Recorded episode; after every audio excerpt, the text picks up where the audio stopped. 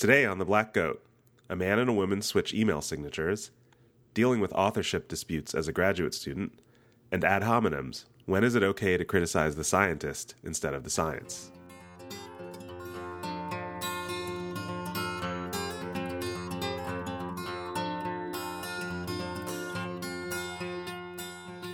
Hi, everyone, and welcome to episode four of The Black Goat. My name is Sanjay Srivastava. With me today are my co hosts, Alexa Tullett Hi, Sanjay. and Simine Vazire. Hi, Sanjay.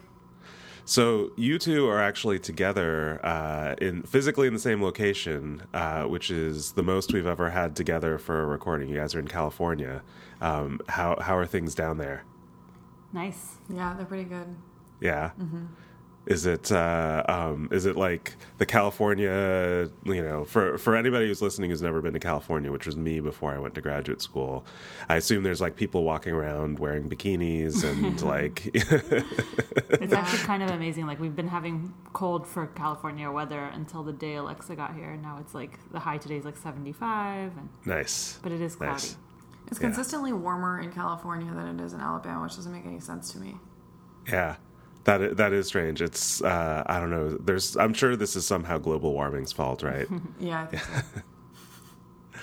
so uh, um, we we thought we'd talk uh, start off by talking a little bit about a uh, a blog post and sort of Twitter discussion about uh, gender and how people are treated. And Simine, do you want to sort of? This was really interesting. Do you want to tell us uh, what what that was? Yeah, so I just read a Twitter uh, rant, I guess, and then the accompanying blog post. By so this is both people involved in this situation. I thought it was really interesting. So they worked at a company. The guy was the supervisor of the woman, and both their supervisor had said that the woman's productivity was too slow, and they needed to work on that. And the guy like didn't really agree, and didn't want to bug his um, his employee, but he they decide to like to talk about it. And then he had this experience where a client was giving him a really hard time that he was emailing with a client and this client was like kept disagreeing with him and arguing with him and this had never happened to, bef- to him before or it was unusual at least. And then he realized because they share an email account, he had accidentally logged in as her and all his emails were being signed as her. And when he like told the client, "Hey, actually, I'm stepping in for Nicole, and like this is I'm taking over now," then the client like immediately became much more cooperative. So they came up with the idea of doing an experiment and switching email signatures. So treating their clients the same way they would have before, but signing off with each other's names. And they did that for a week. And so the guy's version of the story is like, you know, this sucked. I had a horrible time. Like clients were giving me a really hard time. I'd never experienced this before. And the woman's version of it, and she tells on the blog post, was that like it was a lot easier, and this wasn't surprising to her. Like she had anticipated that that might make a difference. Um, and then when they went and told their boss that they think that's what might be effect- accounting for her lower productivity, the boss didn't buy it at all. So th- there was also more interesting stuff about like what happened before and what happened after. But I thought that experience was really interesting, and I saw one person retweeted it and said like, I, I wish all men could have this experience. Um, and it occurred to me, I, I wish all women could have this experience too, like because we can't really quantify, right? We sometimes have experiences where we think that our gender might be playing a role in how we're being treated, but we never know for sure. We never know how much is playing a role. There's always alternative explanations. And so, and even in this case, right, it's not airtight. Like there could be other reasons why people are treating them differently when they switch signatures. But I thought it was really interesting and resonated with me a little bit. Um, do you guys think that you um, write emails in gender stereotypic ways? I, you know, it's funny. I, I remember early on, uh, you know, after I, I think I even was sort of aware of this as a graduate student. There's research that higher status people write shorter emails, and I, so and I remember sort of becoming aware fairly early in my career. The um, I don't know if it's gendered or status. I mean, those things obviously have complicated relationships.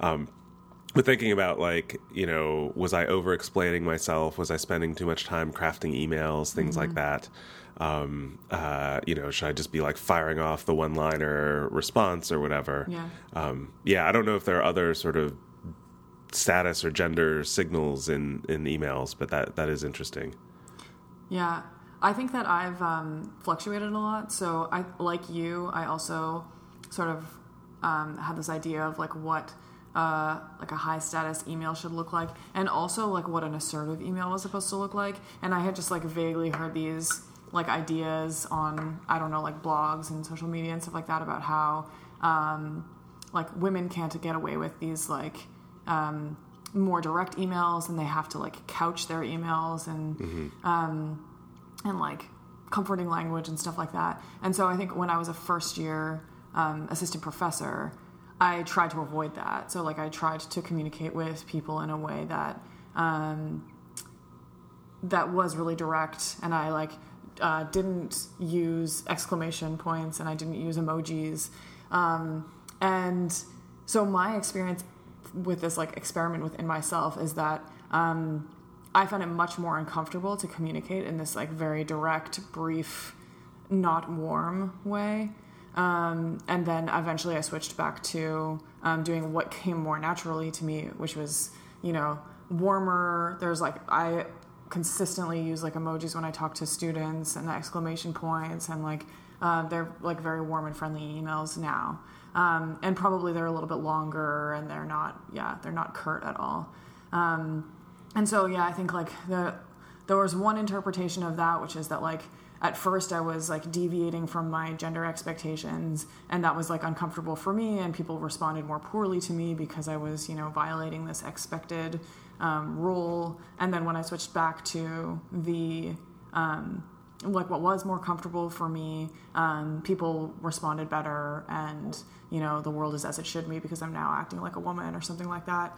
Um, I think like there another possible explanation, and of course these are not mutually exclusive, is that like um, there are a lot of um, like real positive qualities about like the um, way the the gender stereotypic female way of communicating um, that for me um, worked in my favor um, and which I actually like better. Uh, so I think sometimes when you get into these discussions about like like gendered ways of communicating. Um, we sort of implicitly privilege the, the male stereotypical way of communicating, and we're like, oh, it's so shitty that females can't do that.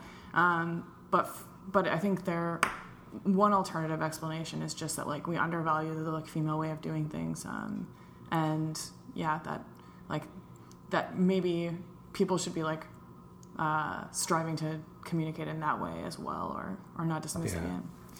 Yeah, this I mean this experiment it it wasn't a controlled experiment, but this sort of experiment was interesting because all they did was switch their email signatures. So I assume they probably didn't intentionally change their communication styles, and so it was just that kind of superficial cue seemed to I mean superficial quote unquote right, but seemed seemed to change people's responses to them. Yeah, I think it's interesting because, especially in academia, where we build up a reputation, we have repeated interactions with people. So it, we never have the opportunity really to interact with people who don't know our gender, and if our names are gendered, and that's even even with strangers, they know right away.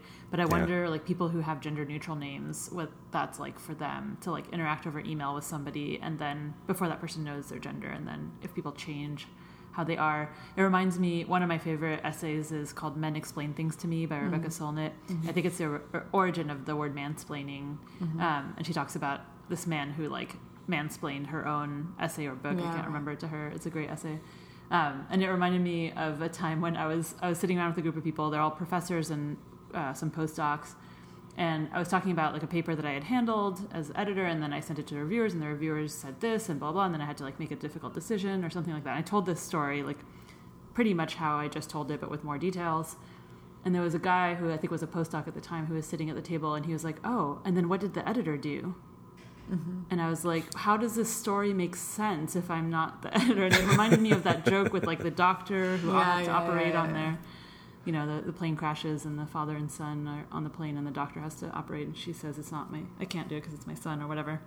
And it plays on how hard it is for people to like bend their mind around something that a, a stereotype they probably didn't even realize that they had, but is so strong that they're like, I don't understand that story. Where's the editor? right, right, yeah, yeah, um, yeah. I mean, uh, it's you know, I, I remember when I first started teaching, I would have you know my I would see big differences between how students interacted with my female TAs and my male TAs. Right, they would they're just kind of not accept the authority of these like twenty three year old women who are they're like, who the fuck are you? Um, and the 23 year old dudes they'd be like yeah whatever we'll you know we'll go along with it and so you know i think there's something to it but it, it is it's hard because yeah, like you said, we don't often live in someone else's sort of you know persona the way they're they're viewed by the world. Um, and so you you know I, you go through life sort of knowing that sexism and other isms, racism and everything else is out there, um, and you know in the aggregate it's affecting you, mm-hmm. but you don't know in any one instance, right? Like you know, did this person just make an innocent mistake? Did this person is this is this person this way to everybody? Whatever. But uh, and so having this chance to switch is like, holy cow! Mm-hmm. mm-hmm. It's really, it, you know, it was really stark. I think. Yeah. Yeah. Cool. Well, let's. Uh, we've got a uh, we've got a letter. Should we move on to our letter? Yes, let's read the letter. All right, letter of the week. Alexa, take it away. Okay. Um, here's the letter. Dear the Black Goat, my data was used by fellow graduate students who subsequently published using this data with permission from my advisor, but I wasn't aware of the situation. I did not receive authorship or any acknowledgement for this publication. Is this something that is academically acceptable? Should I say something to my advisor about the situation? Signed Anonymous. Yeah, I'm curious what you guys think about this, especially um, I think these kinds of questions become um, more difficult to answer when data is collected like more as a team in a lab. So like mm-hmm. yeah like i could totally see myself doing this as the advisor so like we collect big studies and so it's everyone's data, but I often make decisions if like a collaborator or like a other third party approaches me and says, "Hey, like, would it be okay if I use these data for this project that has nothing to do with anything we were going to do?" I could imagine making that decision without consulting the graduate students on the project and and forgetting to think about like what credit and acknowledgement they should get. So that doesn't make it okay. I'm not defending that. I'm just saying, like, just that was my first thought is like, oh shit, like I have probably done something like this. yeah. I mean, I think a lot hinges on what what my data means, yeah. right? The the so you know, I think the the standard for authorship, and this is something that that gets confused sometimes. The standard for authorship is intellectual contribution, not labor, right? Like if you hire a technician to you know follow your instructions, that person has, hasn't earned authorship. Um, and so, was this just data? Was this a study that the advisor designed? That the advi- you know advisor or other people sort of came up with the idea, and the graduate student uh, just sort of you know ran the sessions, um, or or you know the the letter says my data, and so, does that mean that the the person actually made an intellectual contribution, designing the study, making sort of consequential decisions about what to do? Um, if if that's the case, then I, I think they have, you know, I, I, I, and and that's probably the usual meaning of my data. Then I, think that they do have a. Uh, um, you know a case to be made there that they they at least you know maybe they didn't do so much that like they ought to be on the final paper but they should have been invited to be on it, given the opportunity, given sort of first right of refusal, if they designed a study and collected the data set, and it's not, we're not talking, I assume, about open data that they, you know, made a decision to put out in the public, um, then it, that does seem to be a problem. Yeah. For me, this highlights like uh, something that I think is generally a conflict between graduate students and advisors, which is just like the perspective taking barrier between those two positions. Yeah. So I remember this being really obvious to me when I was like a senior graduate student and I was friends with Simine, who's a faculty member.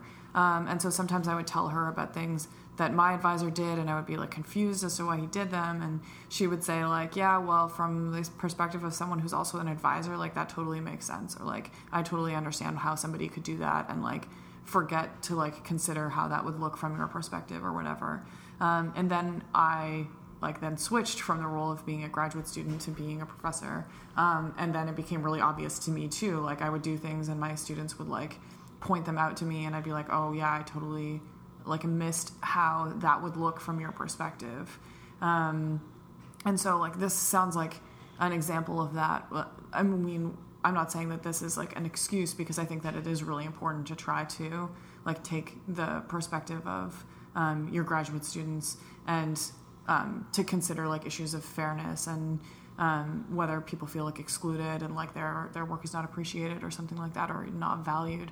Um, but yeah, mean, I also have the reaction of um, it's I could I could imagine making this perspective taking error. Right. I mean, I think the you know that line I mentioned between there's the sort of doing labor and then there's uh, um, intellectual contribution.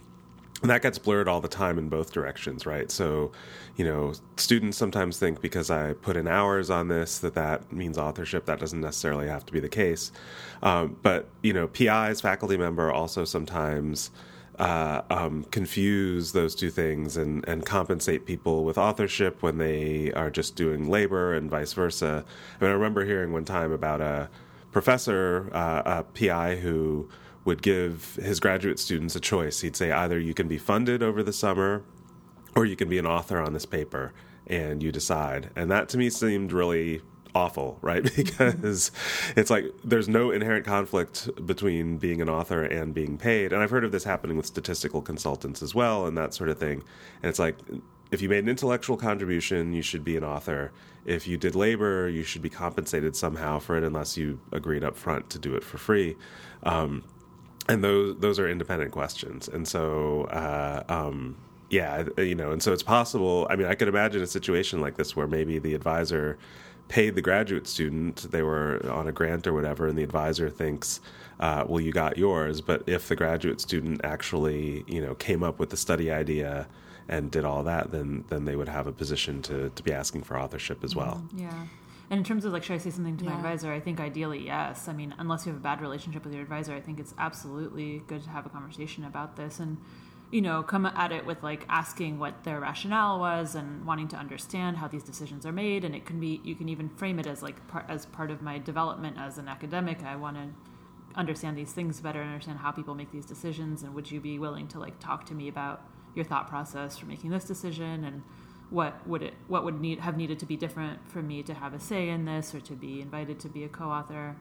Um, i also think one thing i try to do and I, i'm not always great about this is that anytime anybody starts talking about a project we talk about authorship right away with the understanding that it can be re- re- we can revisit that but so that when people are deciding how much to invest in a project they know what to expect about whether or not they'll be an author and and what authorship order they'll have, which can be super awkward if it's like the first meeting about a project.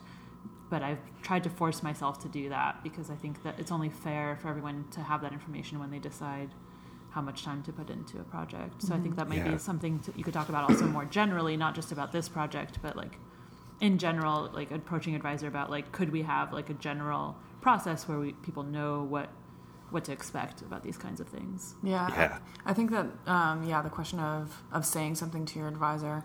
I mean, um, because of my assumption that many of these situations arise because of yeah, just a lack of sort of um, attention to or like awareness of what other people's um, perspectives are like in these situations. I think that like talking about these things can clear up like a lot of misunderstandings, and I think that it can become um, yeah, really, really toxic if you start to sort of make assumptions about people's motives um, without sort of discussing uh, what actually went on with them.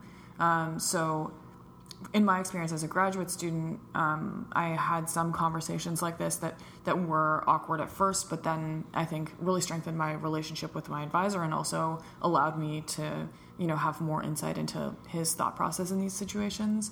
Um, but also as an advisor, I would be I would be really sad if one of my graduate students thought like that a situation like this had happened and that I didn't have their best interest at heart and I was making a decision that sort of like neglected um, yeah neglected their best interests and they never talked to me about it I would really want them to talk to me about it um, so that we could like resolve um, resolve any misunderstandings Yeah. I mean, I, I think we should be careful not to project too much of ourselves into this just because there are some pretty shitty exploitative advisors Yeah. out there too. I would say, you know, as a background in general, the general advice though, I think is solid, which is yes, you should talk to your advisor, right? Like you, you really should be having those conversations up front. It's that's on the advisor as much as or even more than on the graduate student to sort of establish those norms. But yeah, I think uh, um, I think the, the the letter writer here should should definitely have a conversation. Mm-hmm. Cool. Yeah, it's easy to underestimate how. So I think it's really easy as an advisor to not know that something's important to your grad student, and as a grad student, you can be like, "How could they not Yeah, know totally. that authorship Right. is important to me? Or how could they Yeah. not Right. know that five hundred dollars for this conference would make a huge difference for me?" But it's so easy to forget that as an advisor to just not think about it. So Yeah. if you have Yeah. a good relationship with your advisor, it's always good to let them know what is or isn't important to you, and not make demands, but just say, "Hey, this would make a big difference for Yeah. me." Or, Yeah. Yeah. Cool. Well, so uh, speaking of uh, calling people shitty, like advisors, uh, our main topic for today, uh, let's move on to talking about ad hominems. So, this is something that's been discussed a lot in the. I feel like this has been a sort of like topic that's coming up on again, off again for the last year or so, at least, kind of in, in conversations in psychology, um, and you know probably other fields as well. Like, how do you draw the line between criticizing science and criticizing a scientist? Um, is it ever appropriate to sort of in in various forums criticize a scientist? Uh, you know, and and if so, how do you do it? Um, so. Uh, yeah, I mean, there's this saying, right, that like you should criticize the science. I don't know if it's a saying, but this idea out there that you should criticize the science, not the scientist. What do we think of that? Isn't that a saying with kids? Like you're supposed to like blame the action, but not the. I don't know. I don't know Yeah. about Well, yeah, it, that comes out of like right. That that's in the like the marriage, the the you know the marital conflict literature, like John Gottman stuff, right? Like the, and uh, and other stuff about attributions. You should make, you know, you know, it's not like you're an uncaring person. It's like you should bring me flowers or something. Um, yeah. yeah. I mean, I think it's interesting because there is a double standard here, right? When when it's praise, we we think that it's fine to praise the scientists, to give them credit. To you know, the the good stuff follows a scientist, so we give personal credit for successes, but we're not supposed to make blame or criticism personal. So there's an asymmetry there. Maybe, and I'm not saying that's a bad thing, but it's interesting. Right. Yeah, I think uh, um, yeah, praise is. I mean, I guess we and you know, praise is like. I mean, there's there's a form of praise that's just kind of like throwaway, like oh blah blah blah, they're great. But we we also you know we we accumulate actual sort of consequential professional credit from praise, yeah, I right? meant, I meant credit more than praise. yeah, yeah, Yeah, I think it's tough. So I think I looked up um, ad hominem on Wikipedia before the podcast, and so the entry is about the ad hominem fa- fallacy, but they point out that it doesn't always have to be a, an ad hominem argument isn't always a fallacy. So it depends if if the speaker's character is relevant to their claim or is relevant to their credibility, then it might be appropriate to discuss or criticize the speaker's character or Yeah. disposition. Yeah. So I thought that I knew what people meant when they said criticize the science, not the scientists, maybe because it's such a well established saying, as you were saying, Sanjay. Um, but now that now that we're talking about it in more detail, actually I'm not totally sure what people mean when they say that.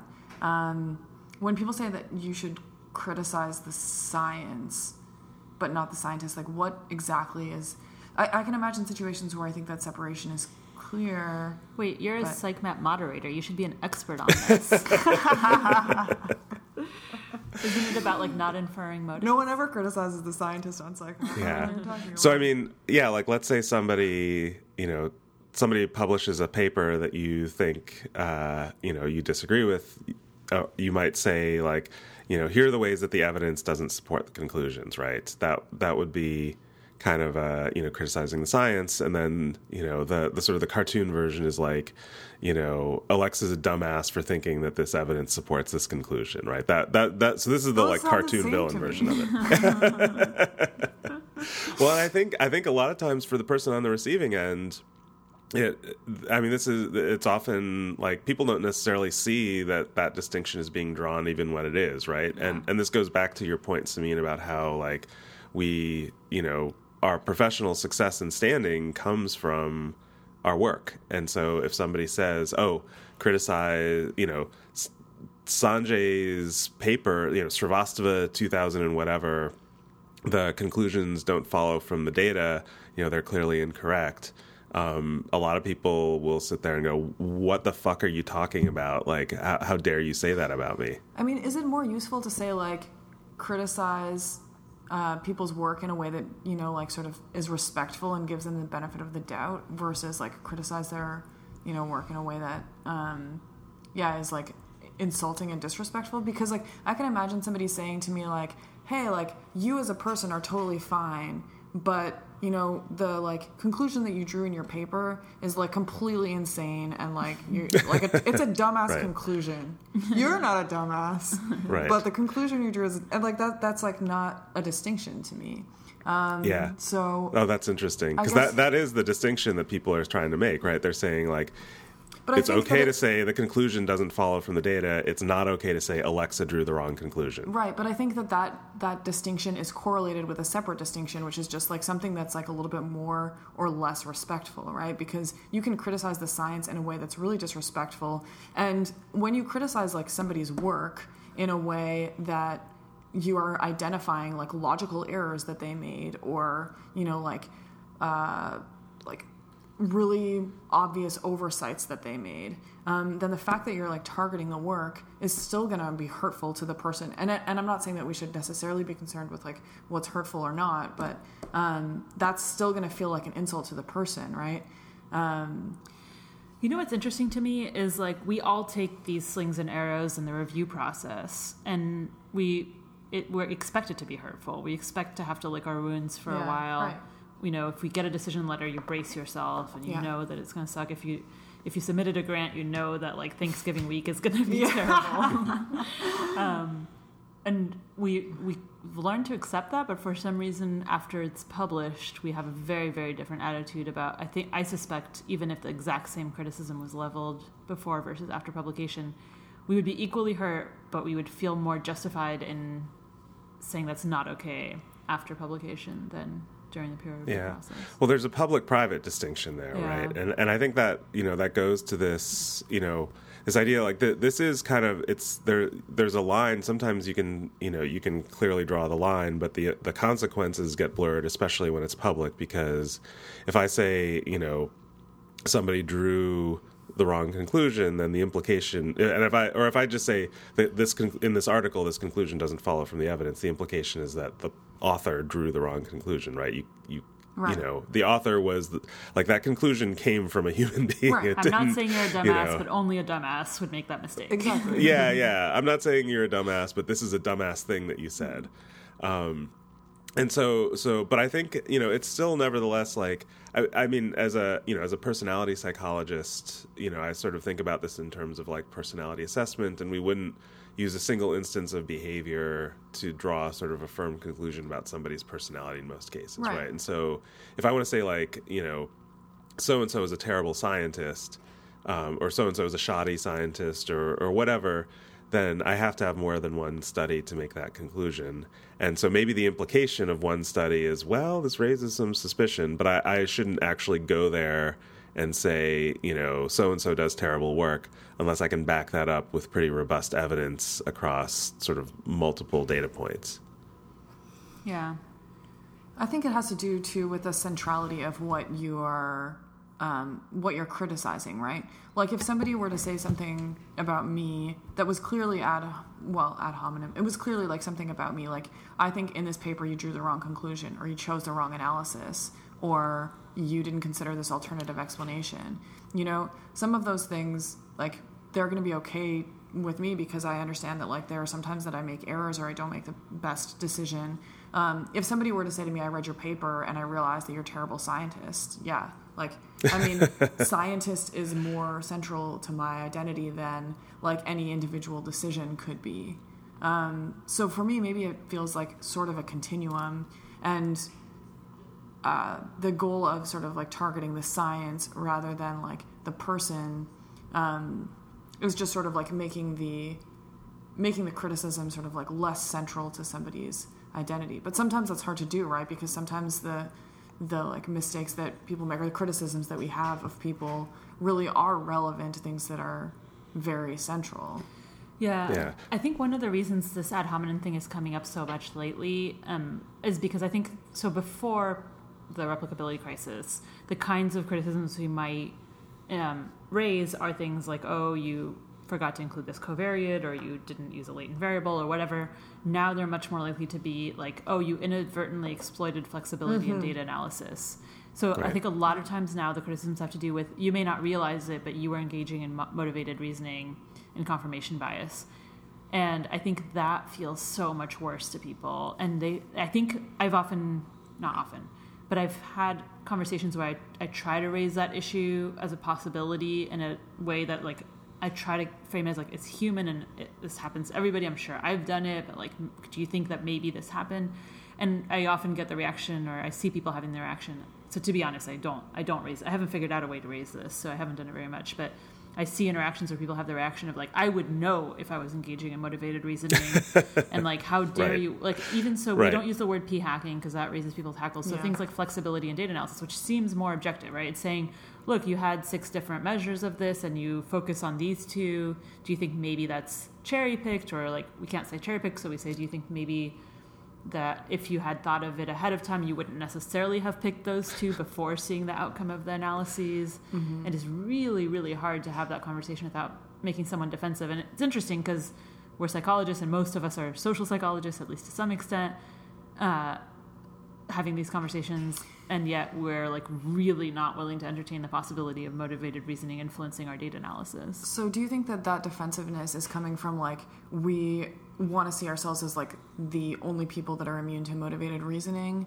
Like, I mean, I always find this like really interesting with social psychologists because, um, yeah, the, these are people who spend so much time learning about and studying motivated reasoning, and still we seem like really reluctant to acknowledge it in ourselves. But also, so I'm wondering, like, is it that people don't want to see themselves as susceptible to motivated reasoning, or is it that people think motivated reasoning is code for you are intentionally manipulating Yeah. like yeah I, th- I think there's so there there's you know when when you raise things that look like p hacking or, or that sort of thing there is a defensiveness that that often comes up. And you know uh, and and, and there's a difference right? So so I mean, I haven't done this very much because I don't have an occasion to, but like if you read an experiment where it wasn't blinded, like, you know, the the experimenters and maybe even the subjects, but definitely the experimenters knew the conditions, and you say, you know, this would be this would have been a stronger design if the, you know, the experimenters were blind to conditions. Or you even say like you didn't report whether or not the experimenters were blind to conditions. I think there's kind of an understanding out there because this has been around a long time that blinded designs are better and that uh, um, when they're when they introduce when unblinded designs introduce bias it's not necessarily like you're deliberately trying to make the data come out the way you want to. It's just like it might inadvertently happen. And i think the you know people don't view discussions of data analysis that way. The idea that like look if you didn't either pre-register or blind yourself in some way during the data analysis that there are ways that your biases can express themselves in the data analysis.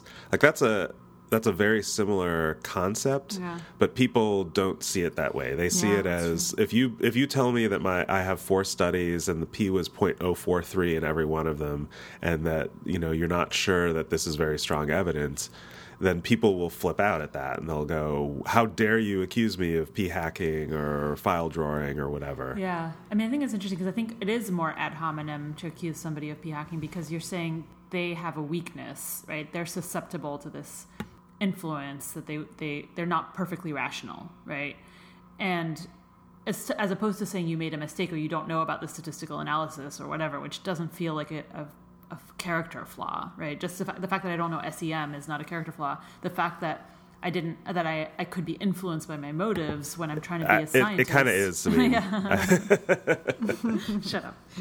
um, but your your analogy is really interesting because you're right. Like ex- we blind experimenters to the subject's conditions because of a, a potential character flaw of like letting your the experimenter's biases and expectations and hopes and dreams influence the results but it's not usually not the pi right usually the the professor is not the experimenter so it doesn't require them Yeah. accepting their own character weakness of being influenced by things that a good scientist should not be influenced by. It just requires them believing that their undergrad research assistants or their grad students are susceptible to that.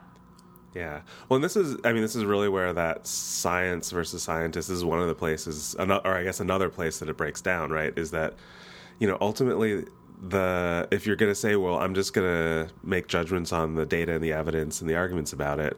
You know, we talked about how the scientist produces the arguments. The scientist also produces the data. You know, the scientist's behavior is part of the data generating process and you know which includes the analysis if the data quote unquote are the reported statistics then then it includes that it includes the data you know the raw data in the lab and so we can't get away from having the scientists sort of behavior and and then as a result their credibility in what they say about their behavior um, and you know from a sort of like you know abstract like we understand that human beings have motivated reasoning then it's totally it's not like morally significant to say that people have biases and their hopes and dreams might affect uh, what they observe um, but but often we take it that way Okay. Yeah.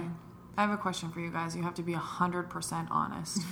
all right keep it at 100 let's go oh wait, oh, wait is that trademarked shit we might uh, have to delete that I have to bleep that out. I don't know how to do that in GarageBand. sorry uh, larry wilmore tm anyway go on yeah Okay. Do you guys think that you're better than average at avoiding motivated reasoning?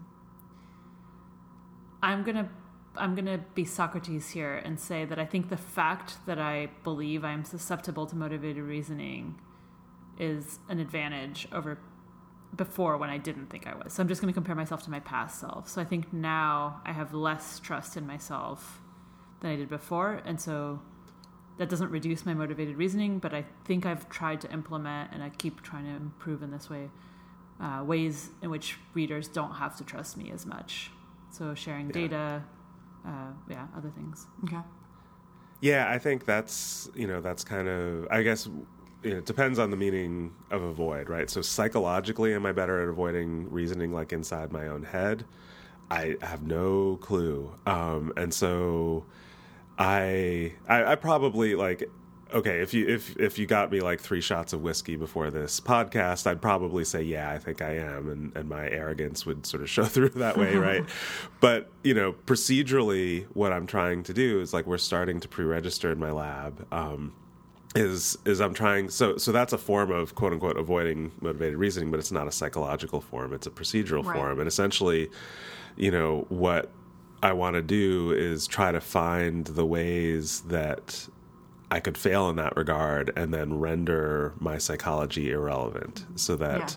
Um, I can, you know, do things in a way that it doesn't matter whether I'm better or worse than anybody else. Um, that that you know, my motivated reasoning. Because what I do know for sure is that it's far greater than zero. I don't know if I'm better and worse than anyone else, but I know I have it, and so I'm just trying to sort of bit by bit. And you know, it's it's been harder than than some people sometimes make it seem to start pre-registering we we've done it fairly recently. We haven't published anything pre-registered yet, but we're you know we're really trying to incorporate that, incorporate blinded analysis to other things to sort of make me kind of unable to to motivatedly reason into a set of results. I think another advantage that Sanjay and I have uh, is that we've publicly spoken out about these things, and so we now have the fear of being hypocrites. And Yeah. so, so like I just submitted a paper with a pretty small sample size, um, and so I'm very, very conscious of like how that's going to look, and so trying to like self-flagellate as much as possible in the paper and be like this this is absolutely not definitive You basically can't like, learn anything from this paper. yeah, I mean, we yeah, we basically like say over and over again, like this is basically like a proof of concept that this method could be used, but we basically haven't even really started using it yet. But maybe somebody else Yeah. will. Um, Yeah. And I think that the, the accountability, which some people might call methodological terrorism, but I see it as like this positive force that it's a kind of accountability that like I've gone on record saying that we should care a lot about sample size among other things. And now if I'm going to try to publish something with a small sample, I better think about how how people are going to react on Twitter and on all these mm-hmm. terrible social media sites where they attack people. I think it's a great thing. Yeah. Yeah, but I, I think you know to like in some ways, I mean that's absolutely true. That like I think there's a risk of us being held accountable um, for for having said things, and I think that that does help in some ways. I, the the flip side of that is like we're going to get a lot of credibility like people are going to trust us because we've been outspoken on these things Mm-hmm. and so I, I at least try to avoid like complacency like i think it would be easy to say like people will trust me because Mm-hmm. i've spoken out on these things um, and i don't want that to be the case That's either interesting. That Yeah. did not occur to me. I only thought about the opposite. That like, wow, it's going to be s- like I need to be prepared to be like, yep, I don't always practice what I preach. I'm prepared for people to point that out. I'm like waiting for this like methods Yeah. group to like point it out. Yeah. And I'm and I don't think that's a bad thing. I don't mean that as like I'm scared of it. I'm a little nervous about it, but I I've been criticized on PsychMAP or on psych methods a couple of times, and I've often felt like this is good. This is how science should work. And like, yeah, maybe for an hour it didn't feel great, but like overall, I'm Yeah. glad this exists. Mm-hmm. But I, I think so that you know, t- I mean, talking about ad hominems and talking about like when these things do blow up beyond just sort of like, you know, there there's like little bits of criticism and whatever that are sort of the normal part of scientific discourse. But then it seems like every so often, and, and this is, I think, people who aren't active on social media think this is the only thing that ever happens because these are the only things. If you're not on Twitter, this is the only thing you ever hear about because it blows up. There's like the high volume day to day stuff is just sort of like not even critical most of the time. It's just like, you know, stupid jokes or people asking like straightforward questions and conversations and whatever. But when things blow up, it's usually like some criticism of somebody. You know, I think most recently there's been a lot of discussion about Brian Wansink and what's gone on in his lab. But there, you know, there was the whole blow up with Andrew Gelman's blog about Susan Fiske. Uh, um, and that back and forth. And, you know, so these things do sometimes blow up.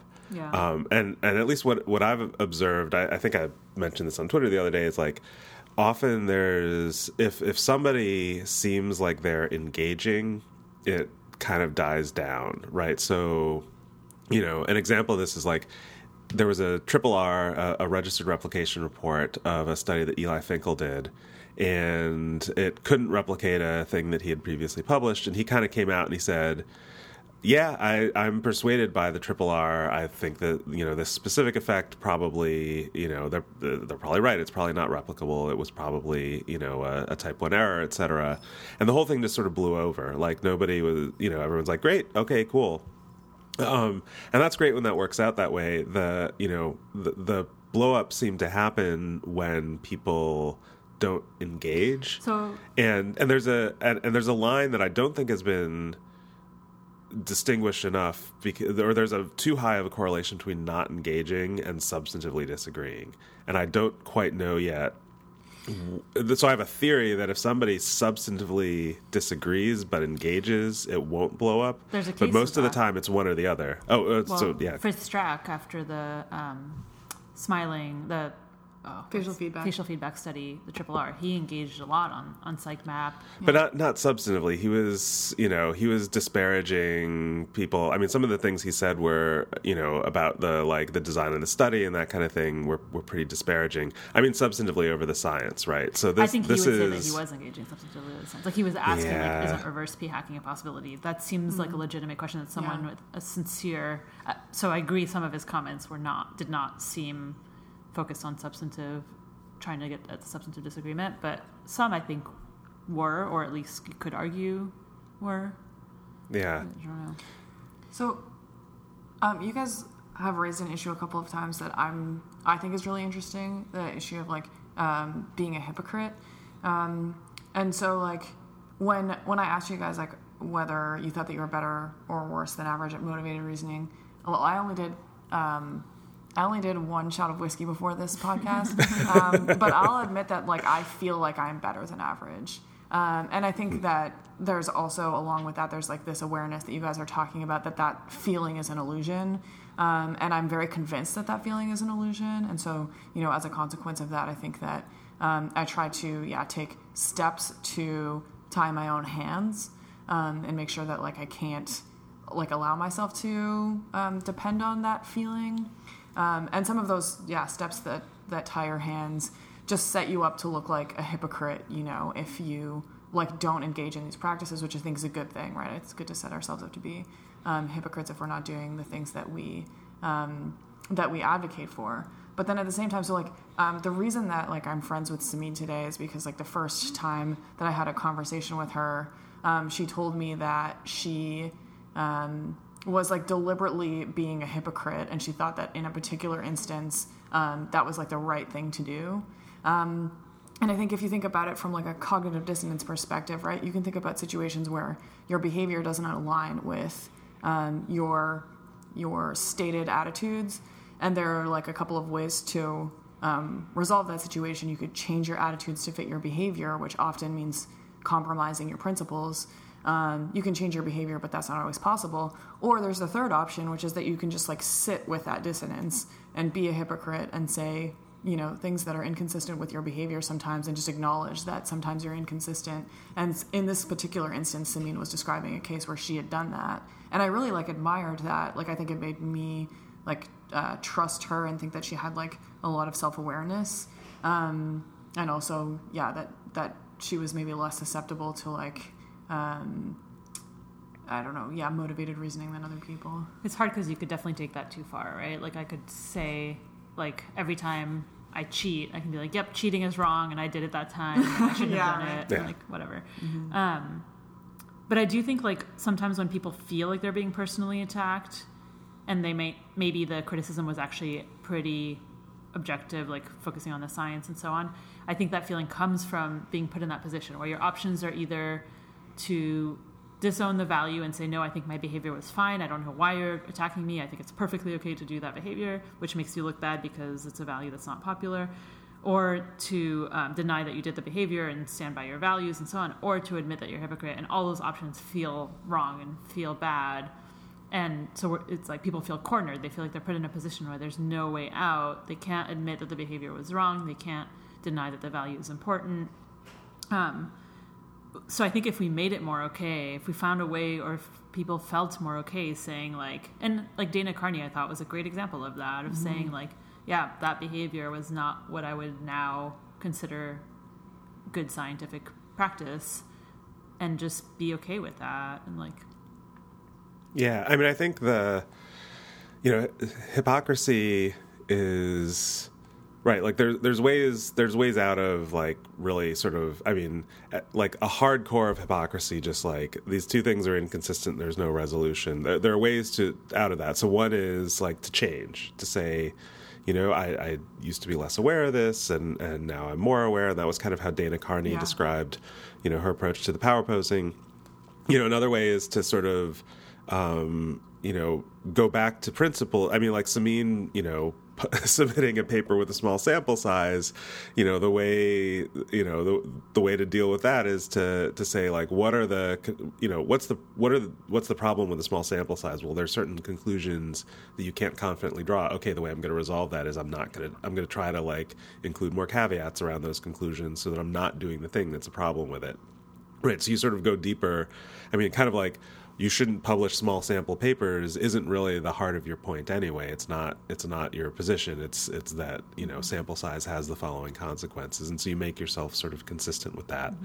Um, and so I think there's you know there's ways to resolve hypocrisy by going you know sometimes by going back to principles or go, you know adopting new principles that, Yeah. that don't make you just sort of like But- yep i think cheating's wrong and i did it anyway But sometimes you do just fuck up, right? And so I think those are the times when people call, say ad hominem, right? They were like, there's just Yeah. not a good explanation for what they Yeah. did, and it's embarrassing.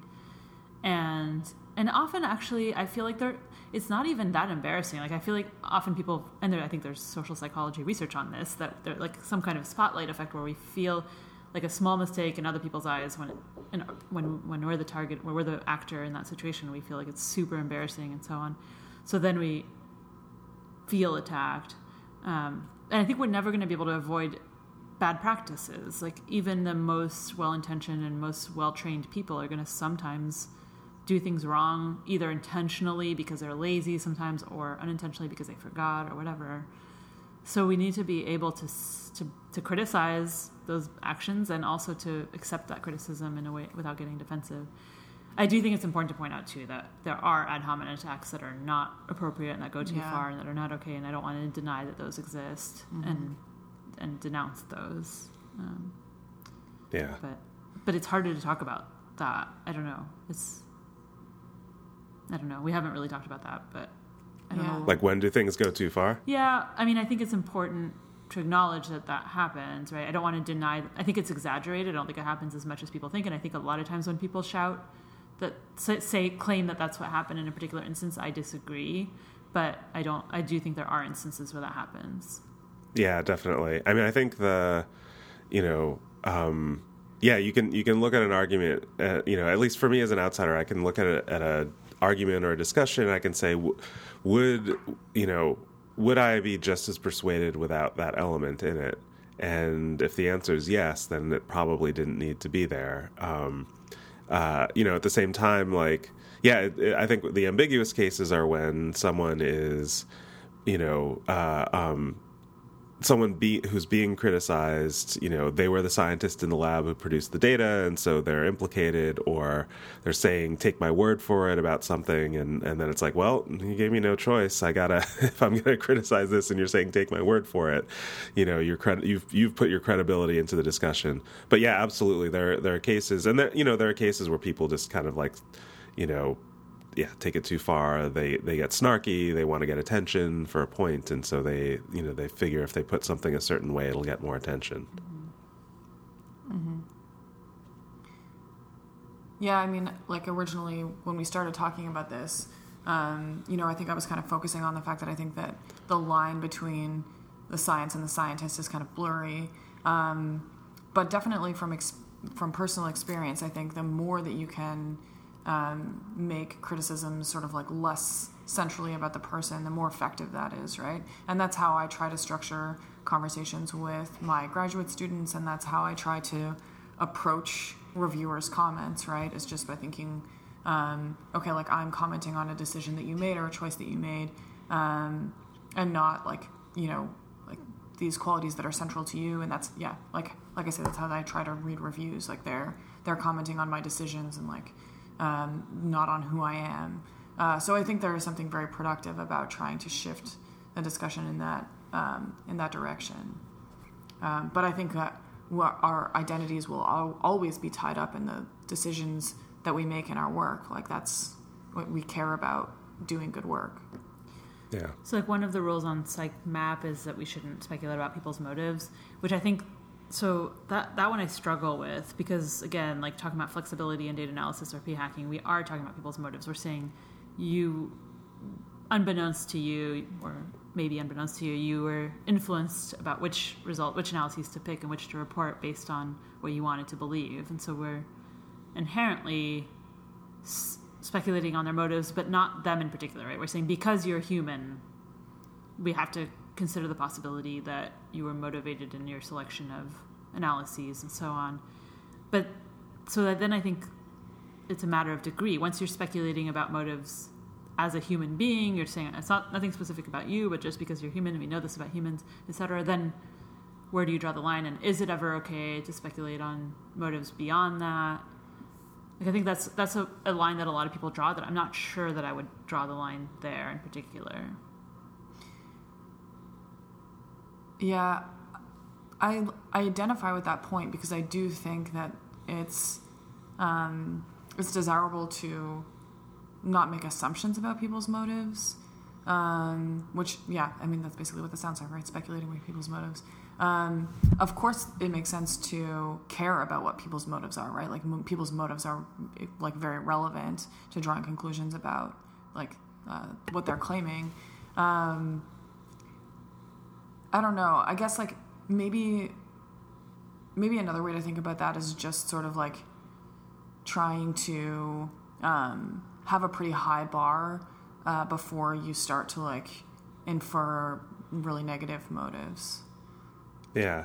I mean, I think you can, you know, yeah, and there, there's a way of sort of stopping short of that where you say, you know, look at, you know, look at, here's this, like, you know, here, here's this piece of evidence and here's this piece of evidence and, you know, or, or here's this, this study with three significant findings at p equals 0.04 and tiny power and whatever. Um, and, you know, you can sort of say, you can go up to that point without you know, and you can say I can't I can't think of a you know a reason why I should accept this as evidence, or you know, and you don't have to say like, yeah, because the author is a dirty, dirty p hacker. Yeah, right. although, although maybe maybe you should. And there are also times when like um, you could argue that somebody is speculating about people's motives, but they're motives that everybody has, right? Right. Like That's what I was Yeah. going to say. Yeah. yeah. Yeah. Like we all have motives to like find significant result or find publishable results, Right. blah blah Right. blah. And so like if you infer that, then I don't think I Right. think but that's justified. why I think that I have I'm not completely comfortable with that being the line we draw saying scientific criticism is fine as long as we don't speculate about people's motives because then the, the whole replicability crisis wouldn't have happened if we couldn't speculate about people's motives. But maybe the distinction is speculating about scientists as a group's motives rather than an individual. Rather than targeted motive. individuals. Yeah. Yeah. Mm. That's kind Right. of feels like a little bit of resolution. Nice Yeah. work. yes. cool. Well, uh, all right. So thank thank you everyone for listening. If you've made it this far, um, we are the Black Goat. You can find us on Twitter at Black Goat Pod, or on Facebook at Black Goat Pod, or on our website www.theblackgoatpodcast.com. If you want to get in touch with us, letters at theblackgoatpodcast.com, and we will see you next time.